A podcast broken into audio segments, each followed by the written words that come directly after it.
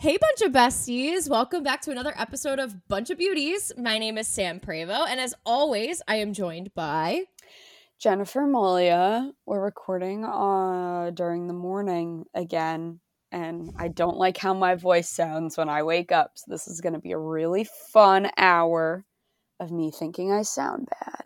Let's go. and Ariel Melendez also very, well, we're waking up. We're waking up. We're getting there. work today, which is lovely because yesterday was a bunch of hell. But we are here and we are trying to thrive. We That's are. I, bunch I've, of hell. I, bunch of hell. I've been. I've been uh I've been awake the longest out of the three of us yeah. and I had coffee. So I'm ready to go. I'm excited for you. Thank you. I'm excited for myself, honestly. Like feeling awake is not something that I feel very often. So I'm gonna ride the ride Mood. this high while it lasts. Um, but you may have noticed that at the beginning of when I introduced the podcast, uh, I did not mention that we are presented by Pucker Up Sports. Um, and that's because we have a little announcement to make. Um, after many weeks of discussion between the three of us, um, we decided that we uh, would like to go our separate ways from Pucker Up Sports. It's nothing against the company. It's nothing malicious or um, negative about Pucker Up Sports. It's just that uh, the pandemic affected the company. Obviously, it affected many companies, and they are headed in a new direction uh, coming next season. And we just felt that we did not fit that plan anymore and that we could grow more uh, as an independent brand, uh, an independent podcast. So we went our separate ways with Pucker Up, and we have started our own social media accounts. And we are going to commission uh, new graphics. So those are coming your way. Right now, we're kind of in like a temporary state with that, but for now, you can make. Uh, I'll uh, kind of like give the tag again, but at the end of the show. But you can follow us on Twitter now at Beauties Pod on Twitter. That's going to be our new Twitter account. We're hoping to be much more active on social media and Twitter and talking to you guys. And maybe we'll get into the space of mailbags or things like that in the future. Uh, we have a lot of plans in mind. Um, so we're really, really excited for this next chapter. And we're so grateful for everything that Pucker Up Sports um, did for us. I mean, most of us, uh, I think all three of us, we were here there for at least a year before we started the podcast. I and uh, as writers, and we just, ha- I mean, I I'm not going to speak for uh, Ariel and Jen, but I have wonderful memories associated with working for Pucker Up, and it helped me just with my writing and my leadership skills and all those kinds of things. So this this is in no way a knock on Pucker Up or anything mean or anything like that. It's just a move we decided was necessary to make, and we wish everyone over there all the best, Nikki and the rest of the team. Um, and yeah, that's all I have to say about it. Do you guys want to add anything? I mean, yeah, agreed 100%. Um, I think we all enjoyed our time there so much. I will probably still have writing there just because I don't really have a home for any sports stuff that I want to write. So, um probably question mark keep an eye out question mark um but yeah i mean i think ariel and i agree with pretty much everything sam said that um you know that that was a really good place for us to grow our writing and was an awesome place um, for us to start this little journey. And we're just excited for what's to come in the future. We already have some tweets up, kind of reintroducing ourselves which was fun to do i i suffer from this imposter syndrome so when i get to type out all the things i've done for an introduction post that's a nice little ego boost for me um but but yeah i mean sam pretty much covered it we're very thankful for them um, for helping us get this off the ground. And yeah, absolutely no drama or bad blood or anything. Just vibes as usual. we should have we should have named the podcast "No Hockey, Just Vibes." That's what it is. That's literally what it is. Yeah, yeah. I mean, I don't I don't really have much to add that hasn't already been said. Um, just kind of reiterating like that you know this was not an easy decision Mm-mm. for us to make sure. you know we we did talk about it for like a, a long time i think yeah we had this yeah. discussion of what we were going to decide to do and like like Sam and Jen said, no bad blood. Like this, this is just kind of us looking to grow, and still thankful for everything that Nikki and, and Pucker Up did for us and, and did for me personally. Um, yeah, I, I can't really say anything that hasn't already already been said um, about everything. Yeah. And uh, Cool. yeah, so just keep an eye out for for what they're going to be doing next season because I'm sure it'll be great no matter what format it ends up in or how big or small the team is. Uh, I know Nikki has a lot going on and she has a lot in the works for Pucker Up and the way she wants to continue going forward. So again, all the best of luck to them, um, and we're gonna you know keep on going and start this new journey and hopefully make the podcast bigger and better than it's ever been. Um, Yeah. So that is all that's the housekeeping i guess out of the way um before we started the call jen had something she wanted to share with us but she wanted to wait so let's let's hear what jen has to say I just thought it would be funny. So, um, did you guys see this is has multiple parts? Um, Mr. Jack Eichel has decided to take the Twitter world by storm. i did see Um, this yeah, so Always, of course. So he has. I want to see how many followers he ha- he's up to because the last time I checked, I still had more followers than him. Okay, no, so he's up to almost seven thousand now. Um, his bio is just number nine with an American flag, very classic. His headers like him looking out on the water with the sunset, very funny. Um, this so is relatable more- I, so true. I too look at the sunset, Jack Eichel. Um, this is just more of a funny Jen Little moment, but I thought we would all enjoy it. Um, so you know how sometimes like people will make accounts that look like official accounts, and instead of the verified thing, like they put like a smiley face or something, yes and like it takes you a second to like realize it's not. yeah the, the person. new one's like the number seven in a little circle or something Yeah, it looks like yeah. yeah Mhm. So somebody made a Jack Eichel one um that was like the same like photo, header, bio, everything, but the only tweet on the account was like I still want out or something like that or like I still want to get traded and I literally thought it was the account. So you can imagine the the panic that that stirred in me. It was probably like late at night, like I was probably tired and I was like holy shit, like Jack Eichel, like is has Twitter for a day and decides to choose violence. so I'm I- like, I'm and like I looking see at- the tweet too. Yeah, I found. I'm like looking account. at the quote tweets. I'm like scrolling through the replies. I'm like, how are more people not talking about this? Like, Jack Eichel just like requested a trade on Twitter. Like, what the heck? Like, what is happening? And then I like saw that it wasn't him, and I was like, oh, like understood. um But i just so i just went to look up jack eichel's account yeah, he is the seventh search result that comes Yeah, up when I search his name. He does not come up right away. I'm going to be honest. Yeah, with I you. thought that too. I looked it up too, and I was like, "Wait, does is, is his account still there?" Because it like Yeah, took me. A he has to not find it. tweeted. I so this is how like out of the loop and how little like I pay attention to this kind of stuff. I thought he already had Twitter. So when I heard all this, I was like, I was like, what? Why are we all talking about Jack Eichel on Twitter suddenly? He has a Twitter. yeah, No, Sam, he does not have a Twitter. He just Yeah. made one. So I, I, the reason I found out that he made a Twitter was because someone I know pointed out that the Sabres didn't follow him on Twitter right away, Oh, that's kind of funny. but then they ended up following him. Um, I so I don't know if that was just like, I don't know how that. I, I don't know. I've seen all the um all the screenshots of like people photoshopping like future Columbus Blue Jacket like into his Oh my bio, which was funny. I've seen a couple ones. Twitter had a good time. Somebody DM'd him, "Hey Jack," and he said, "Yo," and they said New York Rangers, and Jack did not respond.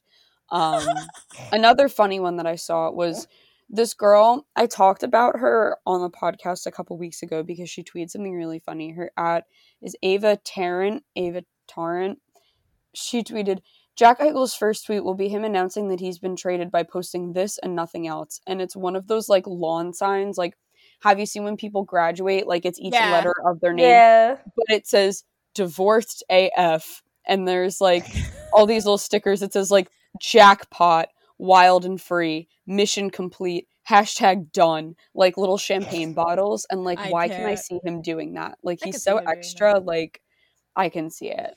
Um, I don't want to interrupt, but uh, the Canadian women's soccer team just won the gold medal. Good for them. They defeated Sweden, and Eddie Lack tweeted, "To all of you, hope your maple syrup goes bad today." And then put a gif of uh, Andy Cohen from Bravo going mute. Uh, so I guess he's not going to be on Twitter today. So if you don't, if you uh, keep up with Eddie Lack, he probably won't be on Twitter today, or he'll just be chirping uh, Canadian soccer fans because they lost. They uh, defeated Sweden to get the gold medal in the Olympics. But I thought that was funny. Um, but back to Jack Eichel. Um, wait, Eddie. this is so sad. His tweet before was "share the gold?" question mark question mark. Oh yeah, because of the two uh, athletes that shared the shared the gold medal because they tied in like the um, pole vaulting. Whatever happens now, Canada, we are still friends after, right? Just a warning, you might have to mute me for the next hour, though. It's okay. Can't win 2 1 without your oppo- opponent scoring. Eddie Lack is a gem, and uh, we're friends on Facebook, and he invited me to like his real his real estate, his realty page, because he is a real estate agent now in Arizona. And I find it sweet that he thinks that I would want to get information about or ultimately buy a property from him in Arizona. Yeah. So keep it up, Eddie. We love you. He's such a good Twitter follow. The, I, the... I want him to do the siren in in the in Carolina so bad because I just I just want him to come out to a game and like tailgate with us and like get tacos and everything. It would just be that great. would be so fun. I passed by the so this is like a complete tangent, but that's okay. Um, in Carolina when he was here, he so for those who don't know, Eddie Lack loves tacos. Oh, um, they're his favorite food. He has a taco tattoo, actually. Um, but I guess local businesses caught wind of this, and there's this restaurant in Raleigh called Gonza Tacos, and they did a like a sponsorship with Eddie, and he was in commercials on TV for Gonza Tacos, and he'd be like, "Get your tacos at Gonza," and whatever, and I have a doctor's office that's right by Gonza Tacos. And so every time I drive by, I just see Eddie Lack in my head in the commercial being like, get tacos at Gonza. And so true. I will one day get tacos at Gonza when I don't have to rush back home from my from my doctor's appointment. But so true. That but was that was a nice little opening. That was a little tangent, but anyway, let's get back to business with Jack Eichel because there is drama as always. yes, of course. Um, so it was it wasn't that recent, but we didn't really talk about it. He put out a statement via his agents, um, basically continuing to stir the pot with the Sabres because he really, really, really, really wants to get traded. And yeah, unfortunately, he's looking for this is the way I see it anyway. He's looking for leverage because the Sabres control his medical records. I know one of the hangups with some of the teams he was trying to like get traded to is that the Sabres refused to send over his medical records. And there's nothing really that Jack Eichel can do about that.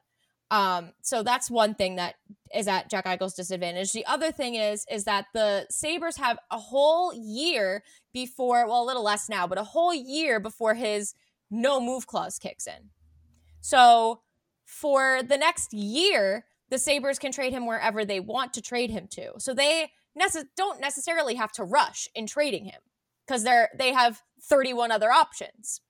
It's not like a, a situation where they only have a finite amount of teams and Jack's putting the pressure on. So he's trying to put the pressure on them in any way he can. And so one of the big sticking points has been this medical stuff going on with Jack. He has a disc issue in his neck a sports hernia or something like that. I don't remember. It's a herniated disc in his neck, right? Yeah. So I believe so. And so he wants he wants a surgery. He wants like disc replacement or something in his neck. And the Sabres refuse to give him this the the surgery. I I'm gonna try to find this statement, but the whole thing is just very contentious. And Jack is, like I said, trying to get leverage so he can eventually get traded because he I he does not want to be in Buffalo anymore. I think we can pretty much deter like infer that. Yeah. Um, One could deduce. This know. is this is the statement from his so it was said to be a statement from him, but it's a, it's through his agents. Yeah. Um, it says this this is all from the agents. The process is not working, which origin like automatically is a red flag.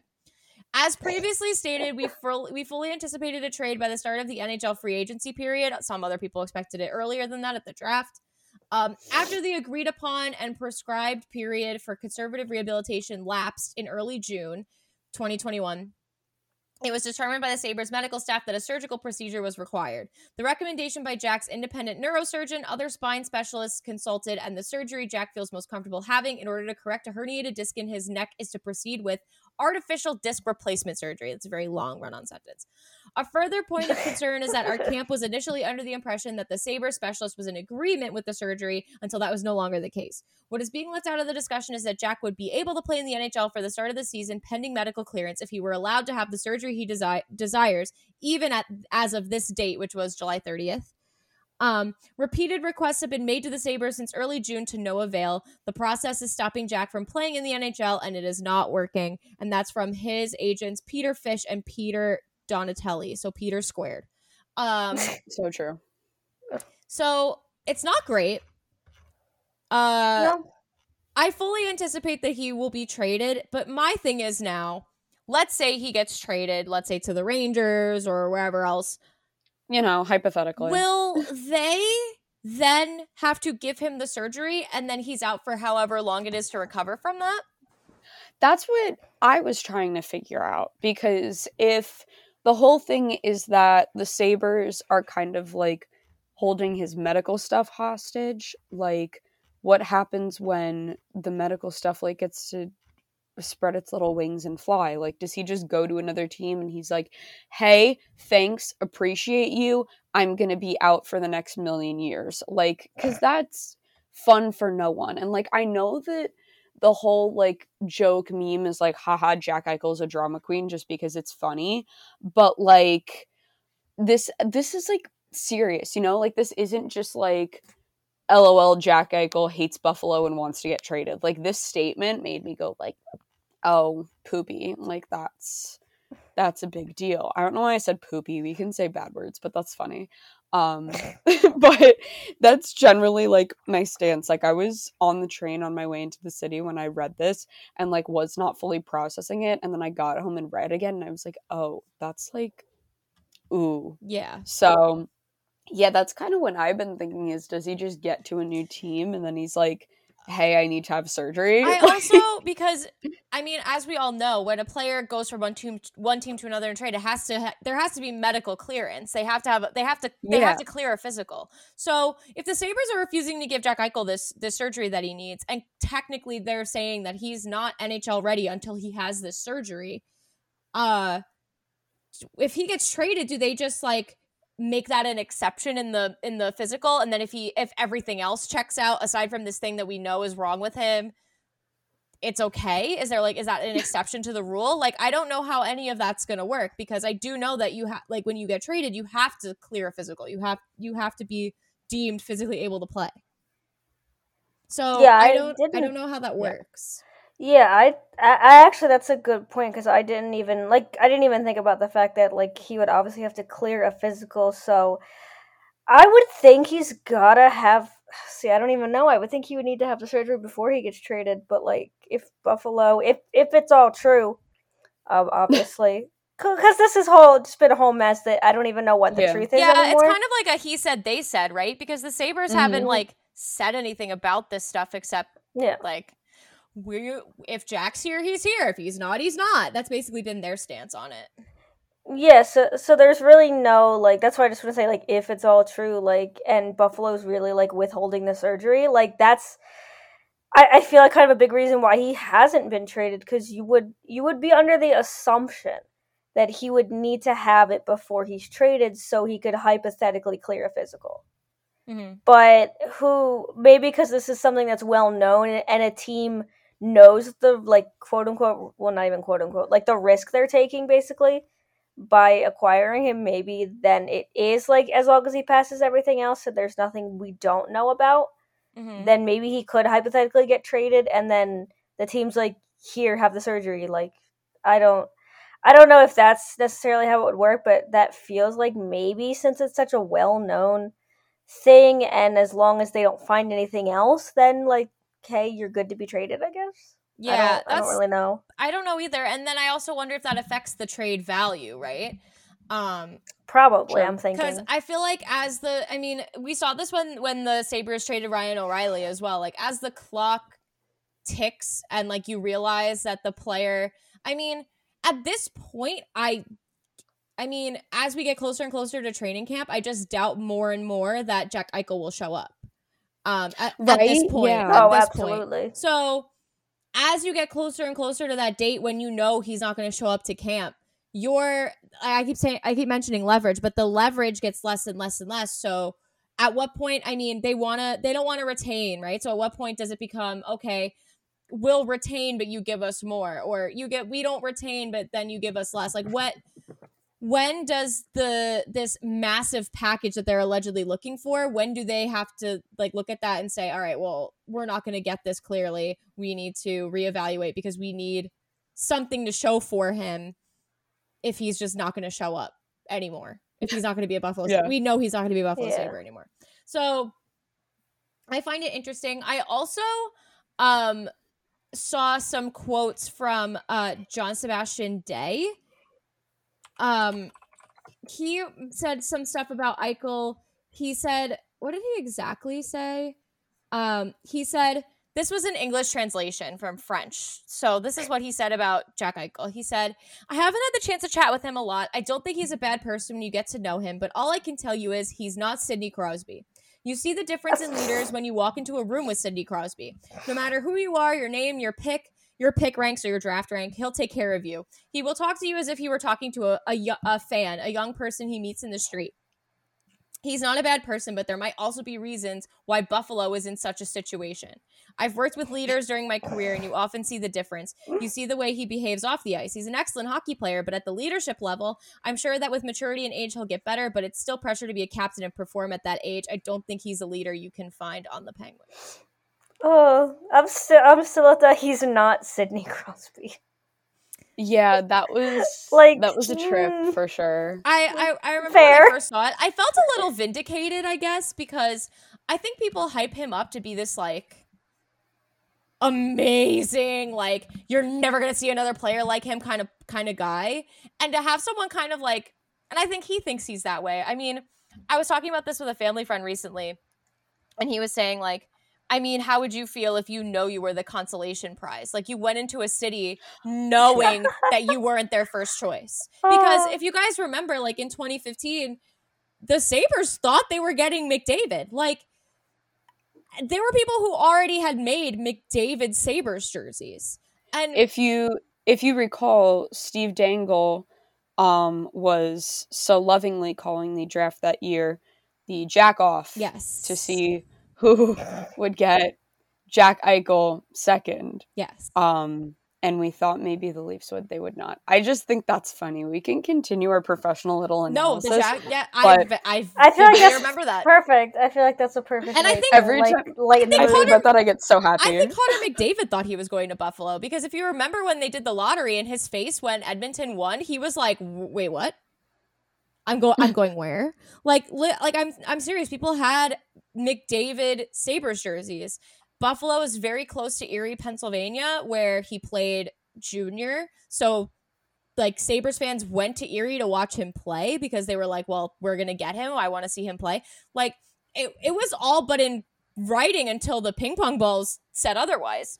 Um, so I understand maybe that like pressure or feeling slighted or like having a chip on your shoulder because you think you're, you know, you you know you weren't the city's first choice, but yeah. they adore him now. I mean, maybe not now as in like at 11:04 a.m. on August 6, 2021, but over the course of time, I mean, they made him captain. He's a pillar in the community there in Buffalo. Um so I I understand it, but I also see Jean-Sébastien Dea's point of like, well, you're the captain of the Buffalo Sabres. You're supposedly a world class hockey player. I mean, you can't. I, I wonder how far the excuse of age runs because Sidney Crosby was made captain at a Mhm. very young age. Jonathan Toews was made captain at a very young age. Gabriel Landeskog was made captain at a very young age. So was Connor McDavid. And they're all considered top tier leaders in the league from that point. Mm-hmm. You know?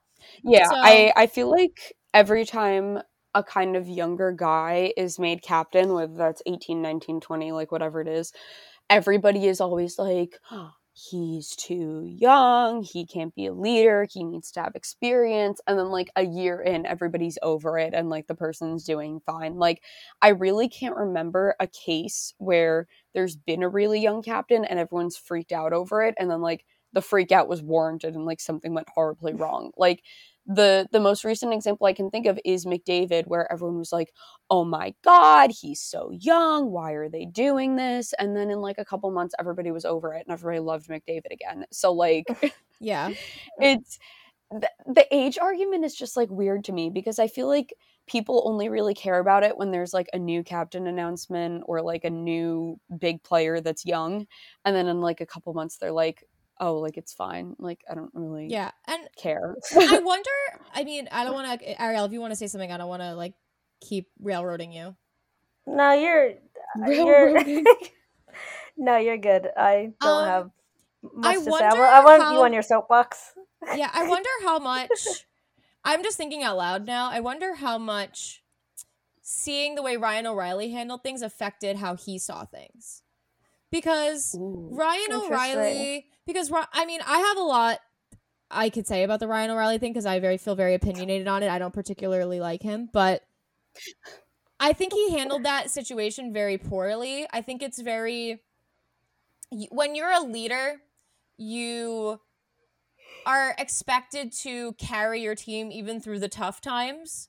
And I think in Buffalo, when things got really bad, he just was like, I'm sad. I hate hockey. I don't want to be here anymore. And like threw a fit basically until he got traded when he's supposed he was Yeah. the captain I think at the time as well and he you know you you have an I mean you can say you can believe anything you want but to go out there wh- while the team is struggling to be in the media every day being like I hate it here I lost this team killed my love for hockey I I need to leave now and like how do you think the other guys feel about you saying that and they have to stay like they don't have the leverage that you have Yeah. I, I I think it's just a horrible look. I don't, I don't know. Maybe that's like me still having some maybe like being ingrained with like from my parents like old school ways of viewing like that situation. But I just think there's a certain way to like carry yourself and how to handle these kinds of things.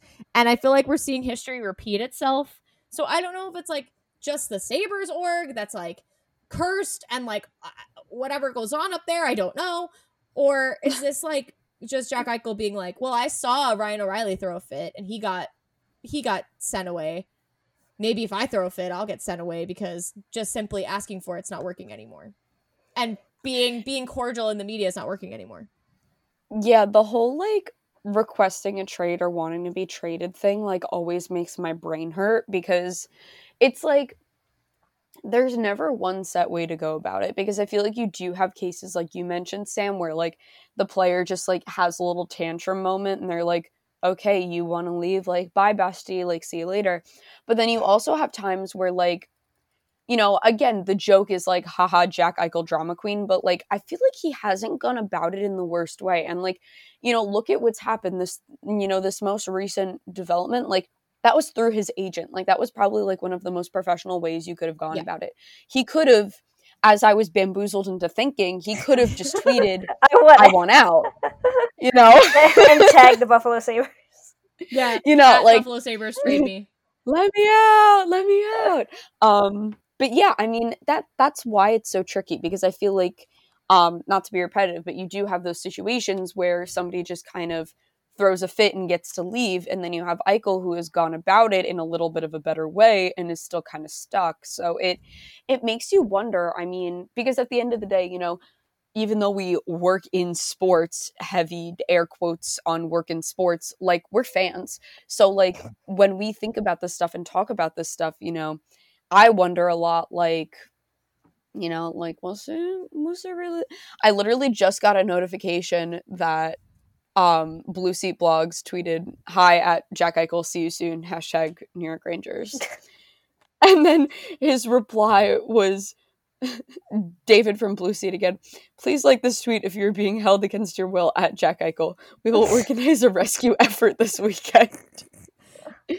Um, but yeah, I mean, I think th- these kinds of situations just make us wonder, like, what is it actually like? Like, can you just kind of stroll up to your GM and be like, "Hey, big boss man, it's been fun, but I, I'm, I'm a head out." Like, Peace. Yeah. See you later. It's not um have you guys I think we've talked about this. We talked about this in like one of the first episodes. Have you guys ever seen Slapshot?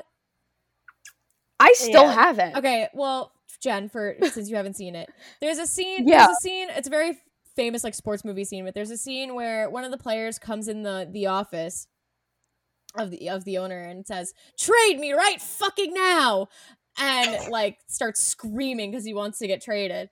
Um, I don't think we'll see that with Jack Eichel. I don't think we'll see that. With, It'd be No. hilarious though. I don't think we'll see that in, in the modern day with any player, but I think I think that's essentially what Jack Eichel's saying, like through all his statements and any, everything, and and Underlying. I do think now using the agents is a better way than I think he was at the like with with his exit interview and the way he handled that and things Mhm. like that. I, I mean, I understand the exasperation, but like I said, there's kind of a there's a there's a right way to go about things because like Mhm.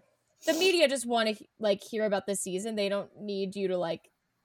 They understand you're frustrated. They don't need to hear you start like screaming that like you hate your life and you want to get traded or whatever. Um, Yeah. but yeah, I mean, we'll see what happens. I mean, I think I've kind of accepted now. Like I, I've talked about this before. I don't want him on the Rangers, but I think I've accepted that this is an inevitability. Um, Alex Georgiev, the backup goalie for the Rangers, he hasn't formally requested a trade, but I think if there's the opportunity for him to be a starter somewhere, he'll take it because I think it, I think Yeah. at this point it's pretty obvious that he is capable of being an NHL starting goaltender and Yeah. he's 24, 25 years old, so he, you know, he's at the right age for it to take that step. I was gonna Mm. say he's kind of in a weird spot because like he is talented, obviously, and like Sam and I, I think especially know from following the Rangers so closely, like he is very talented, and I do agree that he's capable of being a starter. But I think that the Rangers are just in a spot where like he's never gonna like what's the word? He's never gonna like usurp Oh, that well, I position. think Like he's never gonna be Oh, able to Igor, get there it- on the Igor Rangers. Is is the Rangers' number one goaltender for the foreseeable future, barring anything. yeah, no matter what. Um, Exactly. So I, I I wonder now if that's where the where this is going to go. That the Rangers trade Georgiev to Buffalo as part of this package that eventually formulates that uh,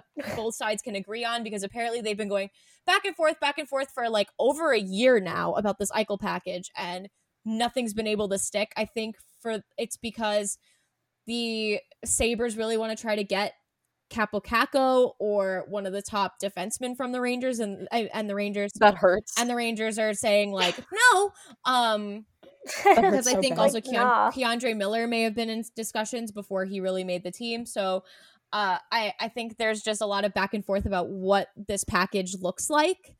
Um, so we'll. i mean, I think that's why uh, the draft discussion was there because the Rangers had the 15th overall pick and the Sabres wanted multiple, f- like top half first round picks. Um, so we'll Mhm. see how this all shakes out, but I definitely see Georgiev potentially as part of this package because the Sabres goalies right now are Craig Anderson, who's uh like 43, and uh Aaron Dell, who hasn't consistently been in the Uh. NHL in a very long time. So Ar- Arendelle, like in Frozen. yes, Aaron Dell. the Yes. fact that you were also so close on Anderson's age. Oh, he's 42. He's 40. Like, I didn't realize he was in his 40s. Yeah, he's in his 40s and he was like retired, but then wasn't retired and like played in one game for the Capitals. It, was Yeah. a, it was a ride. It's been a Honestly, ride. For I truthfully forgot he did play like because I remember when he when he signed it. I told my friend I was like I was like they signed Craig Anderson because we were like they have no goalies. like they literally Yeah, They literally didn't have any goalies because they lost Linus Ullmark and they didn't get any of the free agent goalies. and I was and I was like oh yeah he played one game for the Capitals. I was like oh yeah that happened. That's right. He came back and said yeah. I'll Yep. play one game for you guys. But um I don't know, this whole situation is just so much fun when you're not like when you're not involved in it, when there's no like thought I mean I don't think there's any thought of the Flyers doing anything, so it's just fun to watch it from like the outside and just wait for like the the other shoe to drop or just wait for things to finally like not like explode, but just finally like happen. Because I think it's very similar to what's going on with the Blues and Tarasenko, is the whole like medical stuff and Yeah. like waiting to trade because it's a similar situation to like the value at some point. You know how how long is it before the value starts to drop on, on what you're going to get? Because that's the that's the whole thought with Tarasenko is they've waited too long, and now mm-hmm. all these players are signed, and like your value is almost nothing at this point. Um, I mean, I think it's a slightly different situation just because Tarasenko's had the surgeries already. Mm-hmm. Um, and it's just more like, is he going to be the player he was? And, and with Eichel, it's like, is he going to have the surgery? at this mm. point. But I, I think it's just it's just fun being on the outside and, and having no like rooting interest in it, just to be able to sit back and just enjoy. Yeah. When I mean, I, again, as a Rangers fan, I'm not too thrilled about trading for Eichel. I think it was most it's mostly because of those like maturity things and the leadership quality because the Rangers have had a lot of locker room issues and they finally at the end of last year seemed to like have a good group.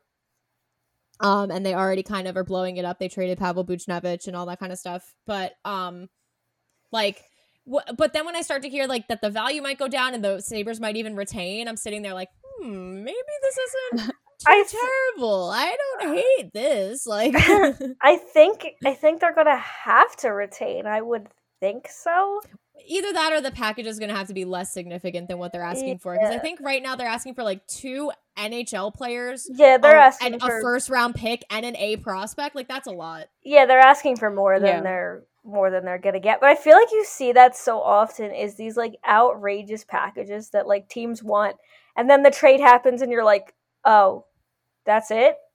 like I feel like we've seen that a lot this this off season. Um, I don't even know who specifically. Like, I feel like people were expecting like Reinhart to get traded for more than he did, or because I think that was I don't remember exactly what the trade was. Was like a goaltender? Or was that his trade? I Which think? trade was that again? Sorry, the Reinhart trade. Oh, the Reinhart trade. Yeah, it was uh, Devon Levi yeah. and a yeah. first. And it was like people were like, "Oh, that's it." Like yeah, so I think I, mean, I think we're gonna see no that leverage there. Well, was, true, true, true. He was an RFA, and they kept signing him to all these short contracts, and that relationship was complete. I think with both Eichel and Reinhart, the the bridge is kind of burnt.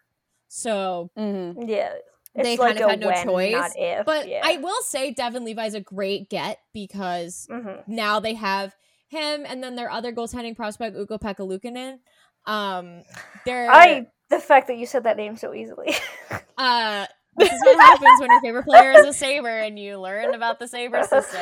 Um, um, but they don't think I don't think either of them are re- near ready to make the jump. But I know that yeah. I'll call him UPL. UPL has suffered. Um, no, I enjoyed that you said that so clearly. Ukko-Pekka Luukkonen. Um, I enjoyed that. So continue. He he's suffered some injury. He has he already has a kind of like significant injury history for a young person. So I I and I, and he's I don't think he's ready to make like the NHL jump to even mm. to backup yet. Um, mm-hmm. so to have Devon Levi as kind of insurance, and he's been really, really good. And and the the Panthers have kind of a logjam because they have Bobrovsky tied up for so long and Spencer Knight. Um, I think it made sense to kind of steal him away from them. I mean, I think that's a good. You know, no matter what, I think for for your number two center to get a potential your future number one or one A yeah. goaltender, that's something good to show for it. I think that's even a significant improvement on what they got for Ryan O'Reilly. I mean, with this, with I feel like with the Sabres, we have to look at them through such a different uh, lens that it's like baby steps, small things. If we don't completely fuck up a trade, then it's still better than the the last one. So yeah, I'll say you, but yeah, that's. I feel like that's a good. I feel like that's a good point. You have to look at any trade they made as because I mean, obviously, like I love that trade. This so great, loved it so much. Even though I've wanted Ryan O'Reilly for like ever. But uh, yeah, I think you kind of have to look at it through that light. Is if if they don't get completely like bulldozed in a trade, then like it's a win. Um, yeah. so I think that'll be something to look at in this in this Eichel trade is if they get a- even anything of significant value at yeah. this point um, for Eichel, it'll be a win just because like just because it'll be over. Yeah, if we won't I, have to hear yeah. about it anymore. And it's super clear, I think, at this point that they're just going to try to go for Shane Wright. So, so next year, which valid, he's a very, very good player. Um, he's the unanimous number one overall next year. Um, he plays for the, uh, I believe he still plays for the Kingston Frontenacs. Um, but I he's think so. He's insane. Like he's crazy good. He got um exceptional status to play in the OHL, um, which means that you can get drafted before you're before you're 16. Um, the last player to get exceptional status, I think, was like Sean Day. Um, which was a That disaster. sounds right. Yeah. That was a disaster, but that was so he wouldn't play for Team USA. So that was a whole like Canada USA debacle. Um anyway, I think John Tavares got exceptional status. Anyway, so it's it's a very rare thing and he's very very good and he's the unanimous number 1 overall pick next year. I and the Sabres are basically blowing this whole thing up. Uh Owen Power will probably go back to Michigan, so they don't have him. Things are weird with Rasmus Dahlin, he's still not signed. Uh Jake McCabe left. Ra- Ra- they uh, Rasmus Ristolainen's gone. So they really don't have a whole lot in the way of bodies on that roster. Um, and they have a 40 year old goaltender being either starting or backing up Arundel. Um, Aaron Dell. so I think I think it, it, it it's safe to say that we'll see them in the lottery at like one, two, or three next year. Um, and this is the thing that I thought about selfishly because my favorite player is still in Buffalo. Um, with Jack Eichel gone, who's the next captain of the Buffalo Sabres? Right? Um, do they name one? Do they just leave it alone? Do they? Because Kyle Okposo, I would think would be like their number one choice, but he's not going to come back after next year. I mean, he should be. He should be retired already. His brain is mush, probably. Um, he Mhm. cannot stop getting concussions, and and we, you know, we all know the stories about like when he was in the ICU and he was, you know, really really sick from the effects of concussions. Um, so he he his NHL career probably won't last much longer. And so I'm sitting there like, is Jeff Skinner the next captain of the Buffalo Sabres?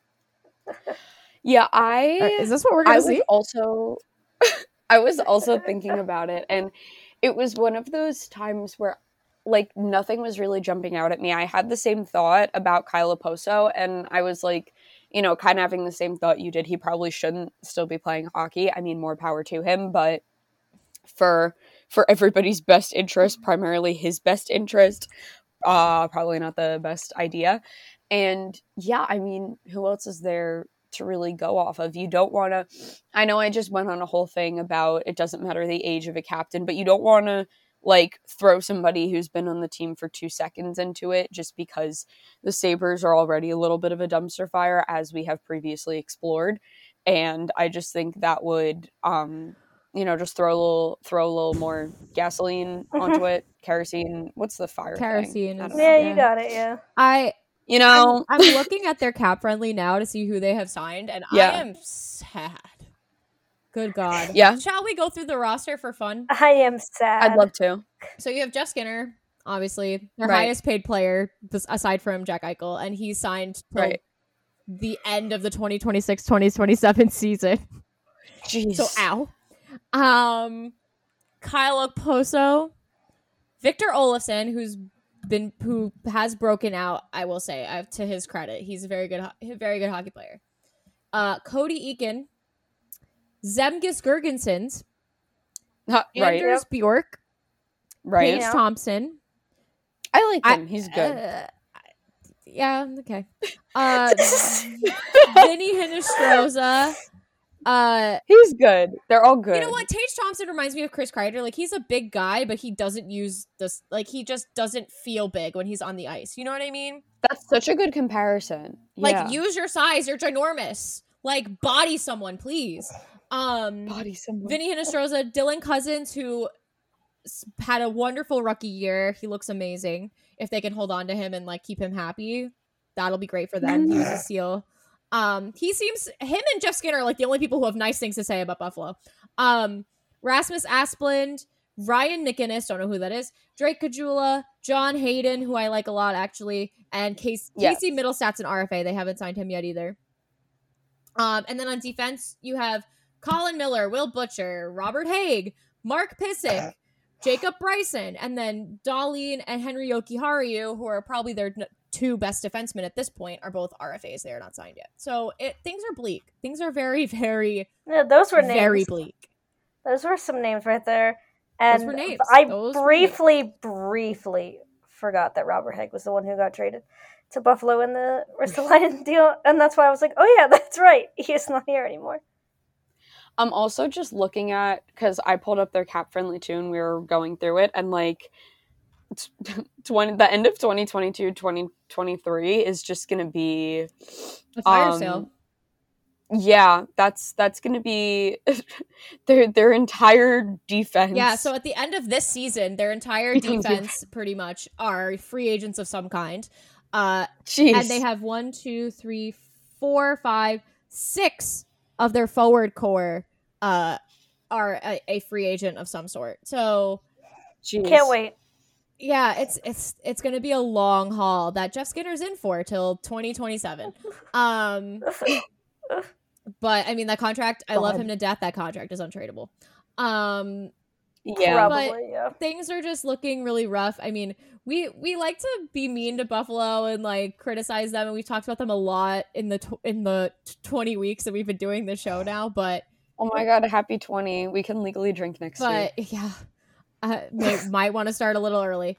Um, looking at this roster, uh, but yeah, things Oh are my just God. not looking great in Buffalo, No. and I just because I know like because like I've gotten to know the organization and like I've been up there a lot. It's so sad to see this happen because this was such a great consistently like successful contending organization for so long.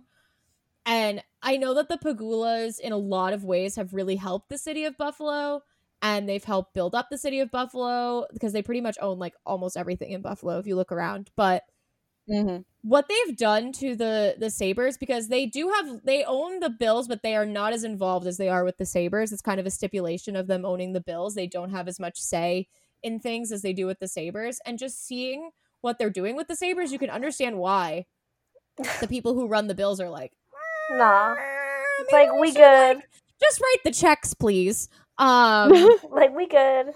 It's just I, I, my heart breaks especially for the fans because they do because buffalo sports fans are very dedicated and they i mean if you if you saw when they made their draft pick they had like people behind like fans behind like they had fans show up to this draft uh, pick announcement when they know their organization's a dumpster fire and they were still there like in face paint with their foam fingers and their jerseys and stuff like I, I, I, people like shit on Buffalo for being like a bad city or whatever. I've always really enjoyed my time there, and I think it just, I don't know, I just think the city deserves better than this because they, I mean, after like all their years, like I said, all their years of just success, especially re- as recently as the early 2000s, going to like the Eastern Mhm. Conference Finals and one, and the Stanley Cup Finals in 1999, like they just deserve better than this constant bottom of the barrel hockey. yeah Pretty much. I, that that's that's put a it little bow on that because I'm sad. Let's let's get happy. Because I'm um, sad. Uh, Ariel, I I didn't know if you wanted to talk about uh the the Flyers. Maybe we should, if we're gonna like Get try to be happier. happy. Um, Yeah, really. But they've made a lot of changes to their roster, uh, especially on free agency day. Um, I think the biggest thing they, the t- I think the two biggest names, I guess, were Keith Yandle signing from uh Florida after getting bought out, which had Kevin Hayes' meddling written all over it. And they also Mm. signed Martin Jones to a contract. Uh, two A contract. uh, a two Um, million dollar a year contract. I just yeah. wanted to know because we haven't talked a lot about the Flyers and and they've made a lot of changes. So I, I guess I wanted to give you the floor if you wanted it to talk, like to share your thoughts on the Yeah. the changes they've made in the direction they seem to be going in. Yeah, I'll, I'll start with the whole with with the Keith Yandle thing because I was listening to a Flyers podcast the other day and it had Hayes and Yandle on it. Um, so it was kind it's kind of fresh in my mind when when you talk about the like that has Kevin Hayes written all over, which like it it absolutely did. Um, because um, when Yandle was asked, like, did it did Kevin have a have something to do with it? And it a little bit. Um, obviously, the, they're they've been best friends um, for a very long time, and it's always that you want to play you want to play with your best friend. It would be the coolest thing ever. But and they Yandle already was have played together. yeah, and so kind of getting reunited. Like he, I think he even Hayes said after, where was he before? Um, or no, when when They Hayes played in New, they played in New York together. Yeah. that's what I was literally couldn't remember when. I think when he went to like after Winnipeg, like when he was gonna be like traded or signed somewhere else. Like there was a joke of like, oh, come to Florida. Like it would be cool to play with you in Florida. And then he he comes to the Flyers and it's like, oh, come to Philly, Keith. Like come play with me. And Keith was kind of like more like it. A lot of the guys I've I've seen this theme with a lot of the guys, Atkinson, Yandle. Um, I don't remember if Ristolainen said this in his interview, but a lot of people are paying attention to what the Flyers are, have done this offseason, and that's been a really big key that those guys have talked about, like what Fletcher has been able to do and what he's been able to bring in.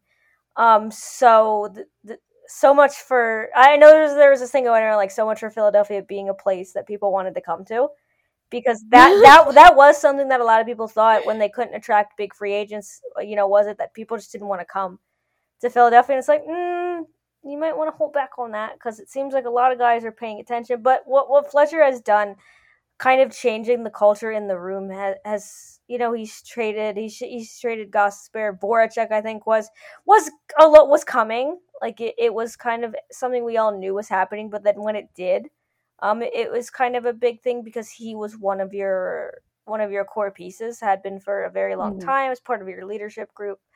Um, so that kind of opened a lot of eyes. Um, and bringing in a guy like Cam Atkinson, who still seems so pumped to be to be coming to Philadelphia. Has not I completely forgot that happened, and I completely forgot. I completely forgot that Jake Voracek was even a Blue Jacket in the first place. Yes, yeah, all, yeah. all the jersey swaps that they had to make because Voracek had never been to Columbus before. Um, but it's been really nice to see the excitement from these guys to come to Philadelphia because it, it really kind of helps make you think like these like these changes were needed. There is something needed to happen. Like what um was said about the team was it was not the right group of guys maybe like the team was mm-hmm. good but the mix like they weren't like yeah. Gelling mm-hmm right? So I, I think bringing in these guys is hopefully going to be really good, and, and it's good to see the excitement from the guys coming in that they've paid attention to what's going on, and, and they believe this is a team that's kind of on the rise.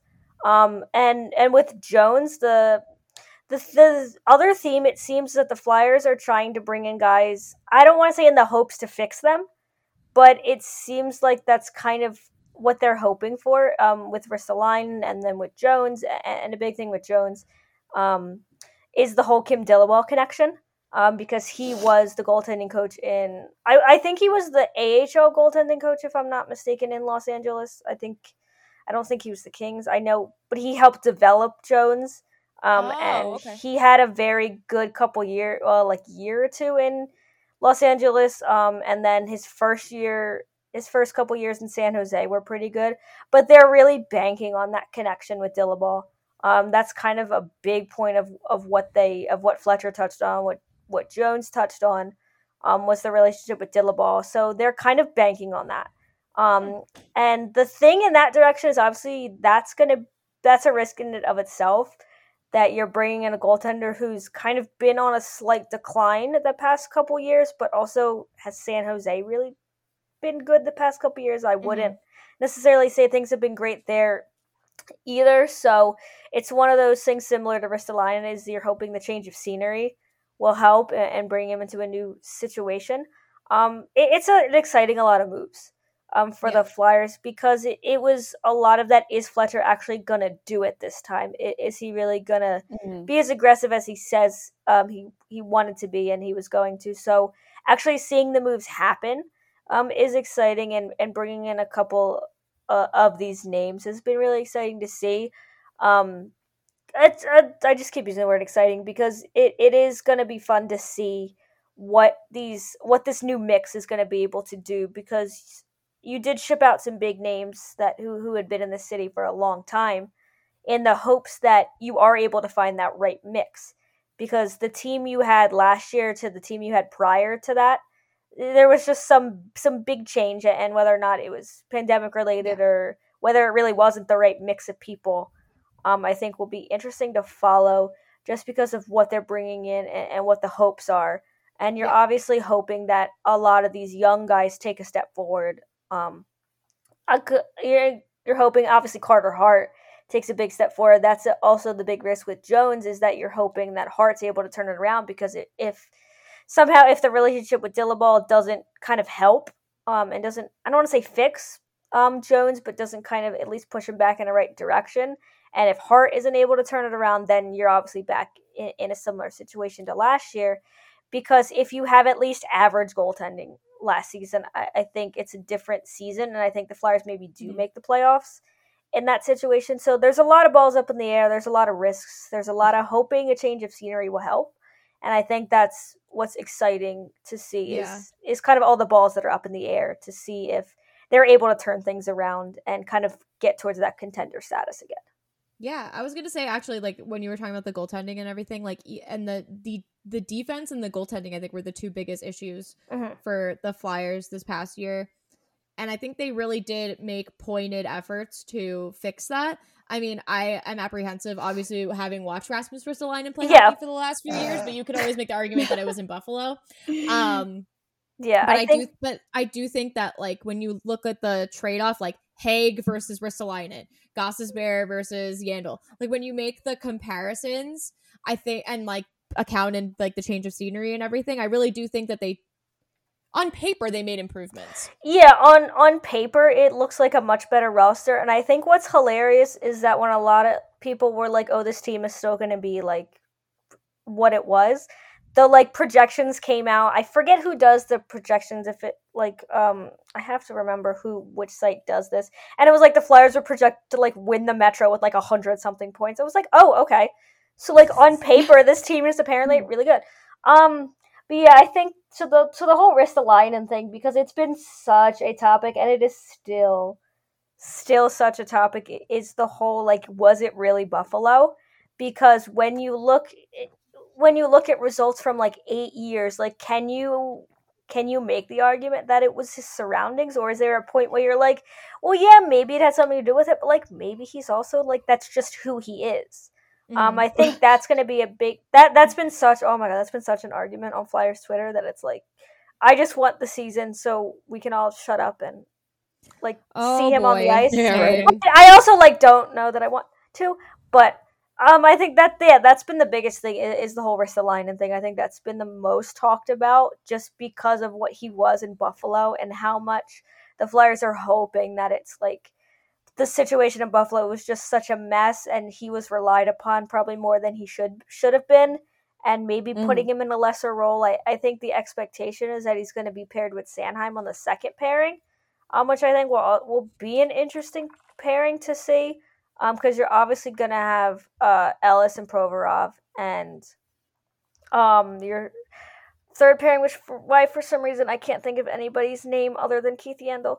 Um, because there's the thought of so of, of Cam every of day of my Cam life. York maybe, but the whole acquisition of yandle made it seem like maybe this was the Flyers being like, we're gonna let Cam go back to the AHL and get get his feet wet a little bit more down there. Um, so that kind of seemed like partially why the yandle move was made was to give him a little extra time, like if he's not ready, but also, I mean, if Yandle's gonna be in there every night, which is gonna be something to watch because of his Iron Man streak too. Is yeah. um you know how that's gonna go. Also, I literally had to look up the roster eh, to figure out the other name, and it was Justin Braun. Um, can't believe I didn't remember him. Also, the fact that the NHL website has the Flyers with four defensemen, which is hilarious to me. Um, because they still have Sam Morin as forward. Uh. Um, because he re-signed, and yeah, well, that experiment failed like miserably. Um, so he'll be he'll be back on defense. Um, that's pretty much been like confirmed. I believe that he's going to be back on defense. Um, so I I think just going back to the whole Ristolainen thing, I I think it'll just be that'll be the big thing to watch. I think is is how going from Buffalo um and, and coming to yeah. a different place, like not even just Philadelphia in general, just coming somewhere else after everything that's gone on there is it really a change of scenery? Like a lot of with a lot of players you always say oh they just need a change of scenery like that's what this move is it's just getting them somewhere new. So that'll be the biggest mm-hmm. thing i think to watch it is is he just who he is which I, I think is fair to say after eight seasons is you know how much more can you change after eight seasons? But i think the thing i'm most excited for about Ristolainen when he was giving his um when he was in his pre- when he had his press conference, um, which like Loki I was at work for and did at work, no shame. Um, and asked him a question. love it, no shame. Um, was he said he is a he wants to be a pain in the ass, basically. Like That's he wants to just be sure. that pain in the ass player, which a lot of people want to see in Philadelphia. Is those guys who aren't gonna let, um, who aren't gonna basically let their teammates get like thrown around. Which I oh, that's a whole other tangent a I perfect could go on. segue, Ariel. That's a whole. I don't even know what it was a segue to, so I'm glad I was able to to give you that because I don't even know what it Um, was to. Speaking of not letting teammates get thrown around, um, the Rangers uh, Oh, have that's just true, true. basically turned themselves into the Tom Wilson defense, uh, defending against Tom Wilson squad. Really True, true, about that. very true. This man, it's crazy how and and you know I've gotten into arguments on Rangers Twitter about this about how well it's not just because of Tom Wilson, it's because the Islanders' fourth line bodied them too. okay, I I want to get this out now because I think this is like something that people don't understand. The Islanders' fourth line, there's basically no other fourth line like that in hockey. It's Yeah. Casey Cizikas, Cal Clutterbuck, and Matt Martin. MC squared, baby. They- MC squared. They, I, I will stand by this. They are all capable NHL players. They are not Mhm. on that ice just to beat the crap out of you. They can score, they can make plays, and they can beat the crap out Yeah, of you. Yeah, I was gonna say three of them. do All three They of them. do it all. Maybe Cal Clutterbuck the least, but like all three of them are capable of. I mean, Matt Martin has a playoff game-winning goal in the year of our Lord Yeah. 2021. They are still they're still viable, product productive NHL players. All three of them that are just extremely physical. There are not many, if any, fourth lines like that in the league. Mhm. So can we please relax with, well, the Islanders' fourth line bodied them. They body everybody. yeah, like that's That's why they're They- successful. That's why they went to the Eastern Conference Finals. Like, please relax with that. It's really what happened with Tom Wilson, and it and it led to them trade. I mean, many factors led to them trading Pavel Buchnevich, but they got Sammy Blais in return, who's a very physical fourth liner kind of guy. They they signed Jarred Tinordi, who, upon googling him, one of the first things you find is a fight of him versus Tom Wilson right. and they Accurate. traded Right. for, they traded for and extended Ryan Reaves, who also has a history with Tom Wilson. So, and I they probably won't play all of the regular season games, but I know which ones for sure they'll be playing in. So set your calendars for October thirteenth, uh, when the uh Capitals play the Rangers. Um, it's just frustrating. I mean, I know that for cap reasons they couldn't keep Booch, but it's frustrating to see them like making moves that actively make them worse. I agree. Um, and I mean, obviously, we don't know if this Eichel thing happens. Then it's a whole nother discussion because then you have Jack freaking Eichel on your team, and who knows what you have to give up in return for that. But if it's something like Heedle, Kravtsov, Georgiev, and like, or like Heedle, Georgiev, a first, and like Braden Schneider. Like, I love Braden Schneider, but like overall, that's not a horrible trade. Um, Yeah. so obviously the Rangers offseason's not done yet. I mean, Steve Valiquette literally just tweeted like my Spidey senses are tingling. Hashtag like I Jack saw Eichel. that. Um, and he kind of has like an inside track on decisions that the Rangers are making. So this is far from over, but I- I just don't. I don't. It drives me nuts that one man has sent them into such a tizzy that Right. they need to like build up their armaments to fight this one person this one person and i just wanted to make that that connection and that comment because it's just been driving me insane and i just think it's ridiculous and irrelevant and it's No, it's it's so stupid. And like what what makes it worse, like tying it in with the Eichel stuff, is like you said, they literally just made the team worse, like straight up. And now the Eichel stuff, it's like, so we're gonna make the team astronomically worse and then bring in Jack Eichel and like everything's gonna be fine. Like, is that the game plan? and then and then that saves that, that saves face too because then like everyone who's Yeah. mad about the moves are suddenly going to be unmad Oh yeah. because Yeah, they got Jack that's- Eichel. So I, I, I Rangers Twitter's has been a dumpster fire, like in relation to all this, and then this is a very harsh. I mean, it's not a harsh left. It's just like this is a loose connection. I mean, to make matters worse, they Rangers fans for some reason hate the Carolina Hurricanes, and now they're becoming the new Rangers South.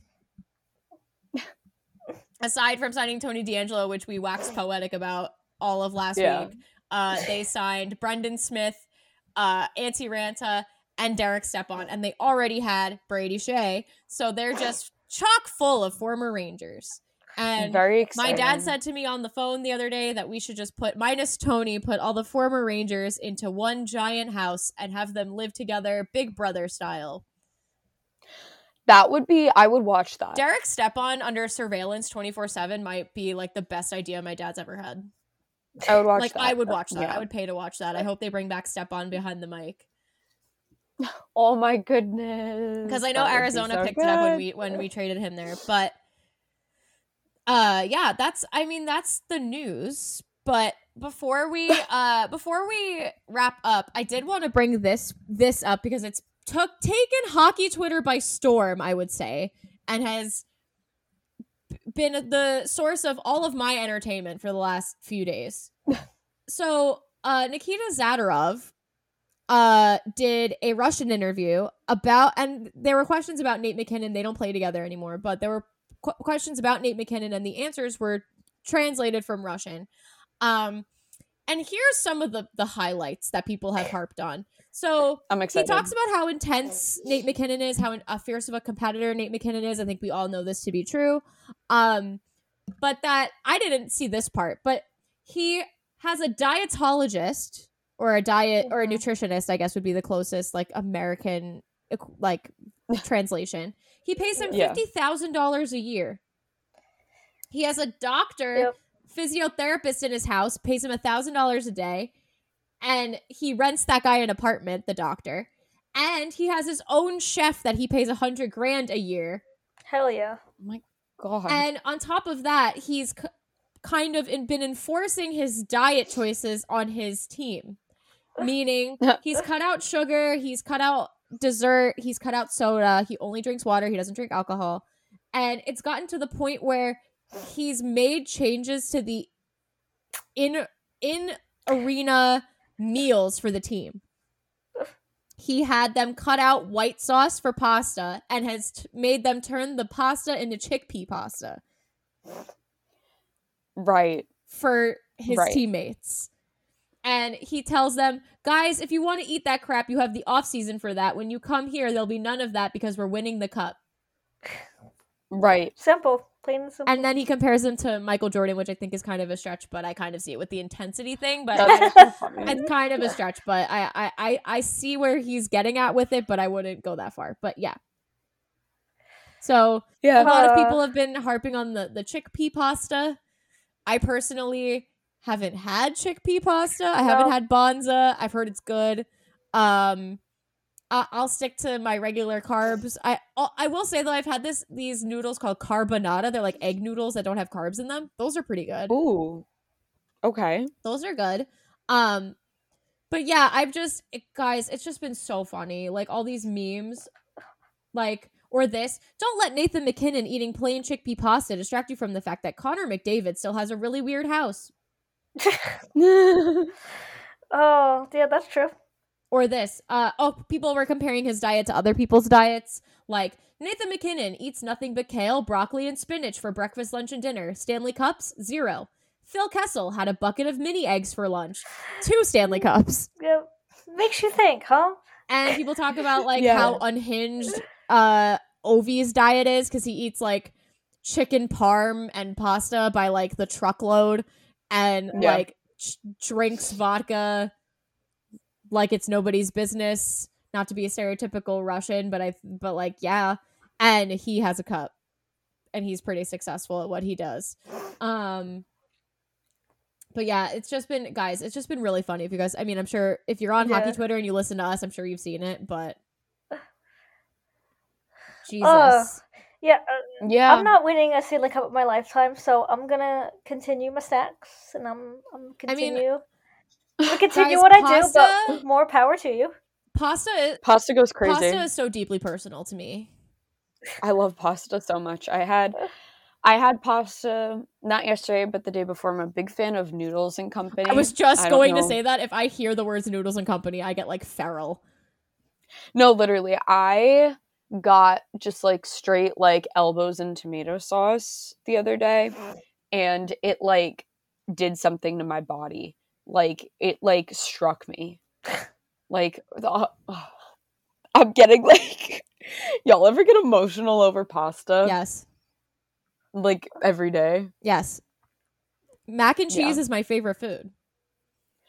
as as is mine. So true. So true. So true. I actually made uh I well it was vegetarian, but I made like a bolognese sauce out of like tempeh, which is like soybean. It's like tempeh's so tempeh is delicious, but I made a vegetarian bolognese with it. It was like mushrooms, tempeh, like that sounds so the yummy. regular base of like celery, carrots, onions, um, and then like the tom- like basil, tomato sauce, white wine. Um, but I had it last night left over with like a big pile of spaghetti. And it it just went right to my soul, guys. It went right to my soul. I'm so hungry. My mouth is It's like literally lunchtime. watering right now. Yeah, literally. But I, I just feel sorry that Nate MacKinnon won't feel the joy, doesn't feel the joy of that experience. He he will never know the spiritual experience that is ordering from Noodles. and I Company. wonder if like once he's like retired or whatever, and he finally allows himself to eat pot like real pasta and like actual sauce again, like will his soul just leave his body? Will he just transcend to another spiritual plane? I really hope so. I'd be really happy for him. I would be too. I think I mean, I would just hope that like if he finally wins the cup, like if I'm his girlfriend or I think I don't think he's married. If I'm his girlfriend, I would just like you know how they eat things out of the cup. Yeah. I just make him a big ass bowl, bowl of Yeah. pasta and put it in the cup. Like eat it. I feel like you. I feel You like you deserve would have it. to. I feel uh, Yeah. that's. I feel like I feel like if he is to win the cup, I feel like that is when he's going to eat out of the cup. He's finally going to be like, "I've reached the pinnacle. I've done what I needed to do. Now it's time to just load up on the pasta." like imagine not only not eating pasta, but then you can't. You also can't have sugar. Oh my god, is he okay? Like I can cut out one, but the but both. No, I couldn't. Yeah, we Yeah. can't cut out both. And then meanwhile, like uh Cale Makar, when asked if he ever splurged on anything with his NHL player money, he said, "I bought a Slurpee." So true. That was that was his So big true. splurge. Not mu- not cars, not a house, not you know a nice suit. I splur- I bought a Slurpee. That's that's a mood. yeah. That's the most Cale Makar thing ever. But I, I felt like we needed to talk about Nate MacKinnon's diet because I felt personally attacked by the fact that this man forces other people to not eat pasta. Well, eat regular pasta. They eat chickpea pasta, but apparently also chickpea pasta is good. Maybe we, maybe before now and next week, I'll we'll try chickpea pasta. We'll come back with a report. If I can find it, I will absolutely I'll do a little There's the review. there's that company Banza, and it's like everywhere. They make chickpea pasta. B A N Z A so true. pasta. Banza pasta. I I, I just been a I just googled it. I food-heavy just googled it, and the first result is looking for Banza. You found us. Oh, We found you. I've had uh brown rice pasta before. I think it was. And the only problem with that is if you leave it out too long, it just becomes mush. so beware of that. Banza comes in wheel shape. They also they also have alphabets. this is just turning into a pasta review. No, I just got an email. I order this can be our little closing because now we're just Now we're just talking about pasta. About food. But I got an email yesterday. I order from like the Hello Kitty Sanrio website a lot, um, because I'd have issues. That feels And like such like- a. That just feels right. So they sent a survey and they were like, Will you fill out the survey about future product ideas for like a coupon? And I was like, Absolutely, say less. And they're looking into like different Hello Kitty themed foods to sell. And one of them was Hello Kitty shaped pasta. Do and it. I nearly cried. I was like, Yes. Oh my God. Like when they were like, Would you buy this? I was like, Strongly agree, strongly agree. And like, what else? They had like Hello Kitty, like boba, Hello Kitty acai bowls, like Hello Kitty strawberry waffles. Ooh. Like, I was just having such a moment. Like all of that was just Now I'm thinking about when like I'm not gonna lie to you guys when uh Kraft made Perry the platypus shaped pot like pot like mac and cheese. That made me the happiest human alive. I love Perry Perry the platypus. no, like the Paw Patrol mac and cheese just tastes better. When like, it's shaped, it tastes better. When I was younger, the SpongeBob one, it always hit different. Or the spirals. I agree. the spirals I agree. always hits different than the normal macaroni. For sure. On that note, On that note, um, um, I'm- it's lunchtime. It is absolutely lunchtime. but that's been us. That's been Bunch of Beauties. Thank you for listening. Uh, again, as we mentioned earlier in the show, we are uh, no longer at Pucker Up Sports, so you can follow us our new Twitter account at Beauties Pod on Twitter. You can follow us there, and uh, our individual Twitters are linked in the bio. So if you want to follow all three of us uh, individually, you can as well. Um, Fun. all of that is readily available for you on our Twitter. And we hope to be uh, a much more active social media presence now that we have our own account. Um, so look out for that stuff. Uh, and as always, you can find us anywhere you get your podcasts. And that's our show. So thank you for listening. And uh, we hope to see you guys next week. Bye, besties. Bye.